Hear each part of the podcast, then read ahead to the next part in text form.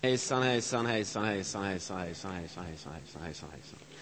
Eh, roligt att se er idag. Eh, jag heter alltså Mårten och jag eh, är då vetenskapsteoretiker till vardags. Jag jobbar på Göteborgs universitet med forskning och undervisning. Och här i kyrkan brukar jag finnas på Smaka och se-gudstjänsten. En gudstjänst för unga vuxna kan man säga. Och alla andra. Eh, ungefär en fredagkväll i månaden. Eh, den är ni varmt välkomna på. Eh, och dessutom nu sedan eh, i våras så har vi någonting som heter Smakakademi där vi samtalar om tro och vetande. Ha. Då har jag kört trailersarna först. Känner ni igen den här personen? Per-Axel här. Per-Axel är inte här. Han är fotbollsspelare.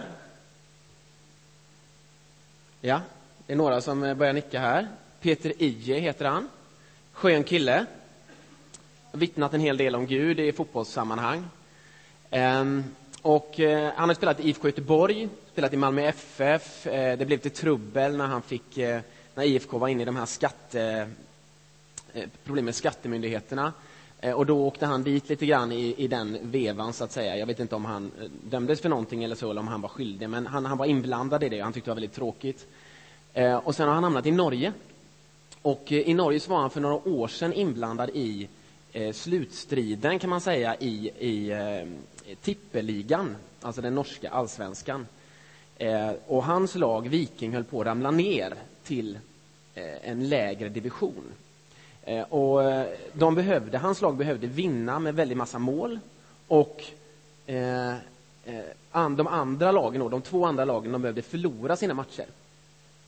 Och genom, som ett under, så lyckades de vinna med mycket mål. Peter Ije gjorde själv fyra mål och de andra lagen förlorade. Ett av lagen förlorade i slutsekunderna genom att eh, faktiskt en svensk spelare gjorde självmål. Eh, så. Och eh, då säger han så här efteråt. Det var Gud som, Gud som ville, nu blir det ju på norska då, eftersom det är en norsk tidning. Men han pratar, jag tror att han pratar någon slags eh, skandinaviska eller svenska. Det var Gud som ville detta, gliste nigerianaren efter att platsen var sikret. Det var Gud som räddet oss från skammen med att rycka ned. Start skoret sent och HamKam tappte stort för Stabäck. Allt var del av Guds plan, smilte Ije efter att han sände Vikingstadion till himmels med sina fyra mål. Min norska är ganska imponerande, va? Ehm, och så eh, kommer då, ni vet, när man skriver någonting i tidningen så kan man ju kommentera ofta nedanför om det är på webben. Och då är det någon som skriver så här, jag vågar inte sätta upp det här. Ehm, då är det någon som skriver så här, är Idje idiot? Viss Idje verkligen menar detta, är han en idiot? Mm. Och nu, nu kan man ju då kanske känna sympati för den glädje som han uttrycker här. De har genom alltså, nästan ett mirakel lyckats hålla sig kvar i tippeligan.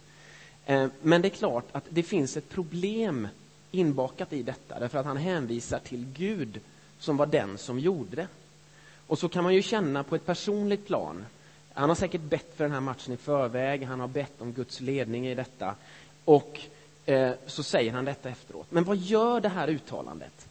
Jag menar, vad gör det med dem som inte klarade sig kvar i tippeligan?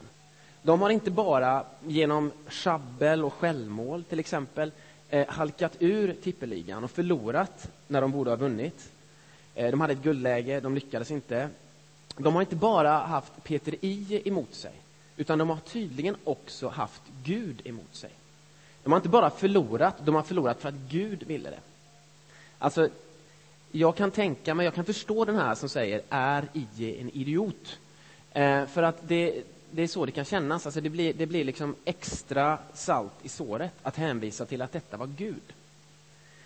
Eh, och jag tror att det är bra att börja tala om hur Gud hur leder Gud oss? Det är bra att börja med, med de svåra frågorna, därför detta finns med i bakgrunden eh, när vi tänker kring Guds ledning, Guds plan, att söka eh, Guds ledning i olika lägen. Eh, och på ett globalt plan så är det klart att detta finns i ännu grövre varianter. Alltså när presidenter och ledare hänvisar till att Gud sa till mig att invadera det här landet. Eh, då är de offren som blir i det kriget inte bara eh, förfärliga offer för ett krig, utan de är också indragna i någonting som har med Guds vilja att göra. Ehm, och Eh, det är bra att börja i, i detta. Eh, därför att det, gör, det skapar mycket frustration, skapar mycket frustration hos icke-troende människor. De tycker att det här med Gud verkar helidiotiskt, eh, spooky, skrämmande. Eh, och då vill jag börja med att säga att man ska vara försiktig förstås. Speciellt när man uttalar sig inför människor som inte är troende och speciellt när det involverar kontroversiella beslut som att gå i krig. Man ska akta sig för att dra in Gud där. Man ska vara försiktig. Eh, kan vi enas om det inledningsvis? Ja. Bra. Tack. Det finns någon som inte är helt övertygad. Ehm, eh, du, du kan ta bort, eh, i och för sig, vi kan lägga in nästa. Därför att den, den frågan som vi då först måste besvara för att verkligen ta oss an eh, Guds ledning och kunna gå in i detta, att söka Guds ledning helhjärtat. Det tror jag är Eh, en första fråga. Är Guds ledning mysko, skrämmande, konstig, spooky? Ja, men vilket, vilken term du vill. Men är, är, är det så konstigt som det kan verka när man hör sådana här uttalanden? Och svaret på det är nej, det är det inte. Och ja, det är det. Eh, vi börjar med nejet. Tack så mycket. Vi börjar med nejet. Ehm, det, det, det, blir skrämmande om man har med sig en individualistisk föreställning om hur jag fattar mina beslut. Om jag tror att jag är ett isolerat universum som absolut aldrig tar emot ledning från någon, då kan det verka skrämmande att överlåta den här ledningen till någon annan. Men om man inser att man inte är ensam om att fatta sina beslut, om man inser att jag omges hela tiden av röster som talar till mig, som vill att jag ska göra olika saker. Ehm, en av de största industrierna i vårt land, något av det vi är mest framgångsrika på, det är reklam. Eh, reklam läggs ner oerhörda summor på reklam och, och, den görs väldigt bra, ofta kan jag tycka. Jag kan ha väldigt roligt åt reklam. Men det är klart att när man lägger ner så mycket pengar på det, då gör man inte det av välgörenhet. Så. Utan då gör man det för att man vet att det påverkar människor. Att människor leds åt olika håll beroende på vilken reklam som man producerar. Vilken reklam som människor tar del av. Ehm, det finns ett bra talesätt i, eh, på amerikanska. Ehm, ska vi se här. Eh, det här är nybakta kakor. Nybakta kakor doftar. Eh, man kommer in i köket. Då kan man säga så här på engelska. Man kan inte det på svenska, tror jag inte. kan man säga Hey, uh, one of those cookies are calling my name. One of those cookies is calling my name. Alltså man kan hänvisa till att det kommer en röst ifrån den här kakan. Oh, vi kanske borde införa det på svenska. Den där kakan kallar på mig vid namn. Jag måste äta upp den. Eh, eh, och jag tror att det är så här och det här är ett ganska harmlöst exempel, återigen ganska harmlöst, men har man varit inne i ett svårt beroende av något slag, då är de här rösterna ganska verkliga. Alltså, eh, eh, knark för en narkoman, alkohol för en alkoholist, det är som att det är röster som kallar på en. Och det gäller oss alla att, även om vi inte har den typen av problem, så, så kallas vi på olika sätt. Via reklam, eh, via behov, begär, eh, så. så. Vi omges av röster. Det är därför som den här texten är så bra, den som vi läste tidigare. Och då står det ju att eh, då står det ju i en av verserna där, vi kan faktiskt få upp den. Och fåren hör hans röst. Och han ropar på sina får med deras namn och för ut dem. Alltså fåren hör olika röster och det finns den gode herden och det finns tjuven. Så det är inte fråga om att vi inte hör röster. Frågan är vilken röst är det vi lyssnar på? Är det den gode heden? Den gode heden som ger sitt liv för fåren? Eller är det en annan röst vi lyssnar på? Det är inte alls konstigt att tala om Guds ledning. Snarare är det väldigt omedvetet att inte tala om vilken ledning, vilka röster som man själv lyssnar till. Men om vi nu talar om en herdes röst och det är Jesus som talar, Jesus som levde för 2000 år sedan eh, och Gud och så, va? Nog finns det väl ändå något slags eh, märkligt, oförklarligt mysko-element i att lyssna på denne guden, att söka denne gudens ledning. Och jag tror att det finns ett mysko, eh, lite oförklarligt element i detta. Men det är inte säkert att det är så konstigt. Det lät märkligt. Det är något mysko, men det är inte säkert att det är något konstigt. Jag, jag, jag tror inte att det är något onormalt. När man lyssnar på olika röster så finns det ett oförklarligt element med. Och detta blir tydligt om man tittar på hur forskning bedrivs. Forskare tänker man säga, men forskare är rent rationella, de går på empiriska observationer, de bryr sig bara om erfarenhet, logiska slutledningar och experiment. Och när man tittar på forskning så har man upptäckt att jo, men så är det ofta. Forskningen utvecklas genom att man gör nya observationer, genom nya logiska slutledningar, genom nya strålande experiment som för forskningen framåt. Men så upptäckte man, och detta är ett tag sedan nu, eh, för mer än 40 år sedan, så upp, började man upptäcka, när man tittade på hur forskare verkligen gjorde, så upptäckte man att ja, men, de bryr sig inte alls bara om observationer i vissa lägen, utan ibland är det som att, att de gör ett språng från ett sätt att se på världen till ett annat sätt att se på världen. Alltså, alltså språng. Och i dessa språng så ändrar observationer karaktär.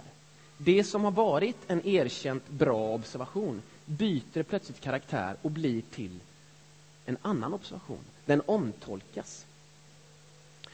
Um, och ett exempel på det kan vi se här. Den här bilden. Det är ingen vetenskaplig observation, men det är en bild som har använts för att liksom, synliggöra hur det här går till. Eh, några av er ser i det, denna bild en anka. Hur många av er ser en hare i den här bilden? Nej, det är inte alla. Det är några som inte ser en hare här ännu. Så. Eh, därför att om man ska se en hare, då måste man nämligen tänka sig att näbben här, det är öron. Och i nacken, så att säga, på ankan, eh, då finns det en liten mun. Och den är liksom vänd uppåt så. så och därifrån så är den nu vänd uppåt så. Titta liksom ditåt. Sen är den vänd åt ett annat håll. Man måste fokusera om blicken. Och även när man har sett den här tidigare, eller hört mig tala om det eh, tidigare, på Smakakademin till exempel, så är det fortfarande så att man måste, alltså man måste skifta, skifta mellan dem. Man kan inte göra det gradvis. Man kan inte liksom ha en halv eh, anka och en halv hare, utan skiftet går fram och tillbaka. Så och, och, och, detta upptäckte man att det här händer också inom forskningen. Observationer som man har tolkat på ett visst sätt, de byter plötsligt mening och betyder någonting annat. Därför att de grundläggande antagandena och resurserna forskarna har för att tolka sina observationer byts. Och detta, denna ram som forskarna finns inom kallas för paradigmen. Paradigm. Jag tror vi ska säga det allihopa, bara så att vi känner att det här ordet eh, förstår vi. Ett, två, tre. Paradigm. Jättebra. Vi behöver inte ens säga det en gång till, för ni gjorde det så bra första gången. Eh, paradigm. Paradigmet bestämmer alltså vad observationer betyder, vad som är bra slutledningar inom paradigmet. Det bestäms av paradigmet. Eh, och då i de här sprången, när man byter paradigm, då kan man förstås inte använda bara observationer och slutledningar för att ta sig vidare till nästa steg. Därför att det är ju just de här observationerna och slutledningarna och experimenten som omtolkas i paradigmet. Eller hur? Så att frågan är hur gör forskarna när de byter från ett paradigm till ett annat? Hur gör de? Jo, då, då börjar de hitta, när man, när man tittar på vad forskare verkligen betedde sig, då såg man att, att det är sådana saker som att ja, men den nya teorin, det nya paradigmet, det, det var så mycket vackrare. Det fanns en enkelhet över det. Men enkelhet och skönhet, hur definierar du det vetenskapligt? är också en sak som att det är mer fruktbart. Det verkar ge mer fruktbara experiment och, och eh, det ger nya problem. Man, man, hittar nya problem och nya lösningar på de problemen. Eh, och, och, så var det en annan sak som förbryllade och det var att de verkade vara beroende av varandra. Så, ja, men den forskaren sa, och jag har förtroende för, för honom eller henne och eh, han eller hon bytte ju paradigm, så att då gjorde jag det också. Alltså det finns ett, en slags gruppprocess i detta att byta från ett paradigm till ett annat. Och det kanske mest intressanta det var att man uttryckte att en slags omvändelseprocess, nästan som en uppenbarelse. Man vaknar upp en morgon och plötsligt så ser man världen på ett nytt sätt. Plötsligt ser man världen på ett nytt sätt. Plötsligt, trots att man är i samma värld, så är världen ny i ett nytt paradigm, efter ett paradigmskifte. Och det här är ju väldigt intressant. Om man nu tänker sig att det är så himla mysko att lyssna på Guds röst och ta till sig den gode hedens röst. När det verkar som att forskare själva är ganska mysko ibland när de byter paradigm i paradigmskiftet. Och den här bilden som, som ges i, i den vetenskapsteoretiska forskningen den påminner ju väldigt mycket om hur många av oss har upplevt det att komma till tro. Alltså det var något oförklarligt som, som hände och relationer var inblandade, alltså sociala processer var inblandade. Jo, men jag fick några goda vänner och jag hade förtroende för dem. Ehm, och så såg jag att det, att det, plötsligt så öppnades nya problem och nya lösningar. Ehm, och, och, plötsligt så insåg jag bara, men det är så här det hänger ihop. Plötsligt hängde världen ihop på ett nytt sätt. Och, och det här eh, det här kan vi se om igen och om igen. Och Paulus i Nya Testamentet är ett ypperligt exempel på det. Han hatade kristna, stenade kristna, eh, hatade Kristus och så går han på vägen till Damaskus och så får han se ett stort ljussken där Jesus säger att du ska inte hata mig, du ska gilla mig, jag älskar dig. Och, och i den här processen, av det så blir han blind. Och det tar flera dagar innan han åter kan se. Och då när han kan se så, så har han kommit in i ett nytt paradigm. Och så är det i paradigmskiftet. Då finns det en viss förvirring, just därför att det är oförklarligt, detta som händer. Man byter, man byter liksom ram för hur man ska tolka sitt liv. Så det här är det andra svaret på frågan. Ja, att låta sig ledas av Gud, det är mysko, men det är inget konstigt med det. Därför att så är det när man byter världsåskådning, man byter paradigm även inom forskningen enligt eh, en del av den vetenskapsteoretiska forskningen. Då har vi klarat av den frågan. Guds ledning är inte mysko. Vi lyssnar hela tiden på röster. Ja, den är lite mysko, men det är inget konstigt med det. Hur ska vi då, hur ska vi då eh, låta oss ledas av Gud? Hur ska vi söka Guds ledning? Hur ska vi lära känna den gode herdens röst? Och då finns det några eh, klassiska, just det, hur söker vi Guds ledning? Och då finns det några, vi kan ta nästa. Eh, då finns det några klassiska, i den kristna traditionen som man ägnar sig mycket åt detta, att ta reda på hur ska vi höra Guds röst? Och det finns några klassiska hjälpmedel för detta. Bibeln förstås, anden och bönen, gemenskapen, kyrkan, församlingen, förnuftet och de omständigheter vi finns i. Eh, vi kan inte gå in på allting kring detta. Detta är en vetenskap i sig. Ehm, men kom till en alfakurs och så kan vi gå igenom de här lite mer noggrant. Jag ska nämna några saker ehm, eh, kring dessa. Eh, när det gäller Bibeln så är det förstås viktigt, därför det är där den gode herden talar. Det är där han möter människor, där vi ser Jesu liv, vi ser hur människor möter Gud på olika sätt. Det är som en exempelsamling och genom att läsa den så vänjer man sig vid att känna igen den gode herdens röst. Eh, jag tänkte att vi skulle faktiskt ta titta lite på församlingsordningen. Vi har en ny församlingsordning i Saron, ett fantastiskt dokument eh, som vi har skrivit tillsammans. Eh, och jag tänkte, varför inte bekanta oss lite med det? Vad säger församlingsordningen om läsandet av Bibeln och tolkningen av Bibeln? Då säger den det här, jag tror faktiskt vi, vi hoppar till nästa, det är ett koncentrat av detta eftersom tiden är kort. Eh, Bibeln ska vi, ska vi eh, tolka tillsammans, säger man. Bibeln har kommit till en viss tid. Och tolkningen sker när vi som församling möts i lyssnande och samtal. Under bön om Andens ledning och med utgångspunkt i Jesus Kristus som Guds ords centrum. I Jesus ord och gärningar ser vi Guds avsikt och handlande med världen. Så det finns några väldigt intressanta saker här. Och det är att man tänker sig att den här tolkningen, bibeltolkningen, den sker när vi som församling möts i lyssnande och samtal under bön om Andens ledning och med utgångspunkt i Jesus Kristus. Alltså, detta är någonting som vi behöver veta om därför att precis som när det gäller Guds ledning, eh, att man kan tänka att men jag är en, en egen självständig individ och jag kan fatta mina egna beslut. Så finns, finns det en individualism i hur vi läser Bibeln. Eh, det är jättebra att vi läser Bibeln ensamma och Gud har gett oss det som en gåva. Vi har ett personligt förhållande med Gud. Men vi får inte underskatta den hjälp vi kan få av att lyssna på varandra, att samtala om vad detta betyder. Bibeln är skriven i ett sammanhang och den är menad för ett sammanhang. Eh, så, så underskatta inte detta och, och bortse inte från den hjälp som församlingen kan vara. Ehm, eh, den sociala processen, skulle vi kunna säga, kan vara för förståelse av vad Bibeln säger. Ehm, anden, en, en redskap som, som ges oss var och en. Ehm, och, eh, och där är bönen väldigt viktig, att öppna sig för Gud förstås. Här skulle jag vilja rikta uppmärksamheten lite mot de som brukar sitta här eh, och, och, även där. Det är församlingens förebedjarteam. Och de är inte mer andliga än någon av oss. Men jag skulle vilja säga att det finns en slags expertis inom detta gäng som jag har fått ta del av eh, både på Alfa och i andra sammanhang. Och, och vad består den här expertisen i? Jo, de är mästare på att våga försöka. De är mästare på att våga försöka. Att våga lyssna på anden. Eh, jag ber för någon, det kommer en bild här. Det kommer en symaskin.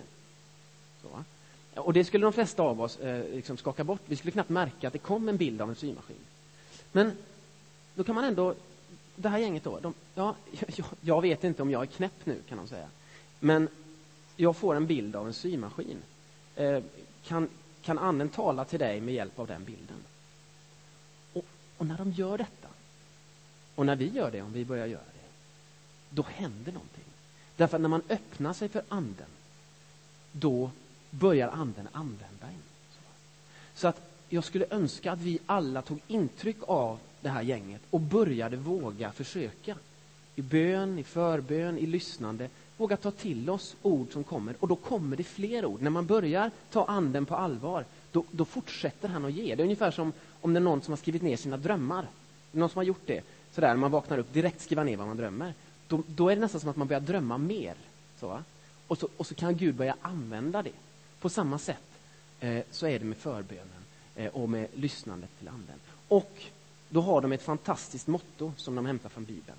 De säger att om du ska ge vidare någonting från anden, då ska det vara uppmuntrande, uppbyggande eller till tröst. Alltså vilka fantastiska ledord. Och varifrån hämtar de det? Jo, det hämtar de från Bibeln och från den gode heden som kommer för att bygga upp, uppmuntra och trösta. Det sista som jag ska nämna är eh, förnuftet och omständigheterna. Alltså det som kan verka oandligt det behöver vi också ta till oss som att detta är också sätt som Gud kan leda oss på. Du har givits ett förnuft och när du frälstes, om du är frälst, eh, så frälstes du inte från ditt förnuft. Du frälstes från din synd, inte från ditt förnuft. Det är inte så att när man går in i en kyrka så lägger man av sig hjärnan eller sin klokhet som man har förvärvat eller sina erfarenheter och så börjar man prata något slags mumbo jumbo-språk. Utan man har med sig precis den man är. Och detta pratar Paulus om, att förbli de ni var när ni kom till tro. Alltså allt det som du är vill Gud använda sig av. Så lägg inte bort det, slarva inte bort det för att du tror att det inte passar in. Gud behöver dig precis som du är. Han behöver till och med en vetenskapsteoretiker. Och han behöver alla, oss alla precis som vi är. Och omständigheterna är också viktiga. Vi är inte kallade bort från det som vi finns i, utan vi kallar det till det som vi finns i. Ibland finns det någon slags vanföreställning att, att eh, jag är kristen och, och, eh, det som händer här, det bekommer mig inte riktigt. Så. Jag vandrar genom detta eh, som är här utan att riktigt inte beröras. Tvärtom, som kristen så är du kallad att beröras. Du kallar att vara precis där du är. Ännu mer närvarande därför att Gud är närvarande. Och han vill att du ska vara närvarande och att du ska se och att du ska höra, att du ska känna precis den sorg eller glädje som Gud känner i de sammanhang där du finns. Och då kan Gud använda dig om du är närvarande, om du lyssnar på det som händer. Att du är uppmärksam när dörrar öppnas, du märker när det stängs en dörr. Då behöver du inte slita upp den Så, va? Man kan knacka en gång till, men man behöver inte slita upp den, utan då kan man gå vidare. Eh, men att vara fullt ut närvarande.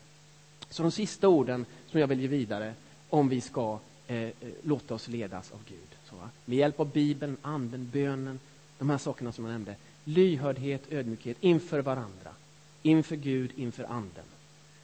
Svårt, men, men fantastiskt. Frimodighet, våga testa, våga pröva, våga göra fel. Det finns inget lättare för Gud än att, att ta hand om det som vi gör fel. Så. Våga testa. Och så att vara ärlig, vara sig själv och låta Gud använda dig precis som du är. Då börjar det kunna hända saker. Vi ber. Tack Herre för att du är den gode herden. Att du har kommit för att föra oss på bete, att du har kommit för att vi ska få liv och liv i överflöd, som det står i den här texten om man fortsätter att läsa Johannes 10.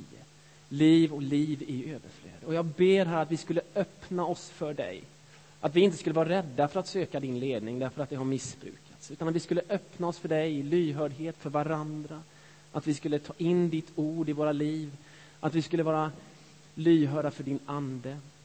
Tack Herre. Jag ber att vi skulle få, få pröva och testa. Kanske någon här idag behöver gå fram och testa vid förbönsbänken. Testa vad detta livet handlar om. Om din ledning gäller för, för honom eller henne.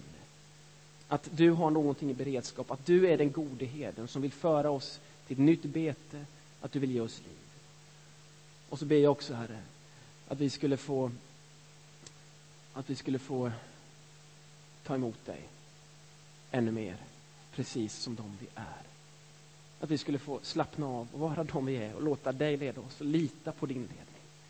Tack Herre för att det är möjligt. I Jesu namn, Amen.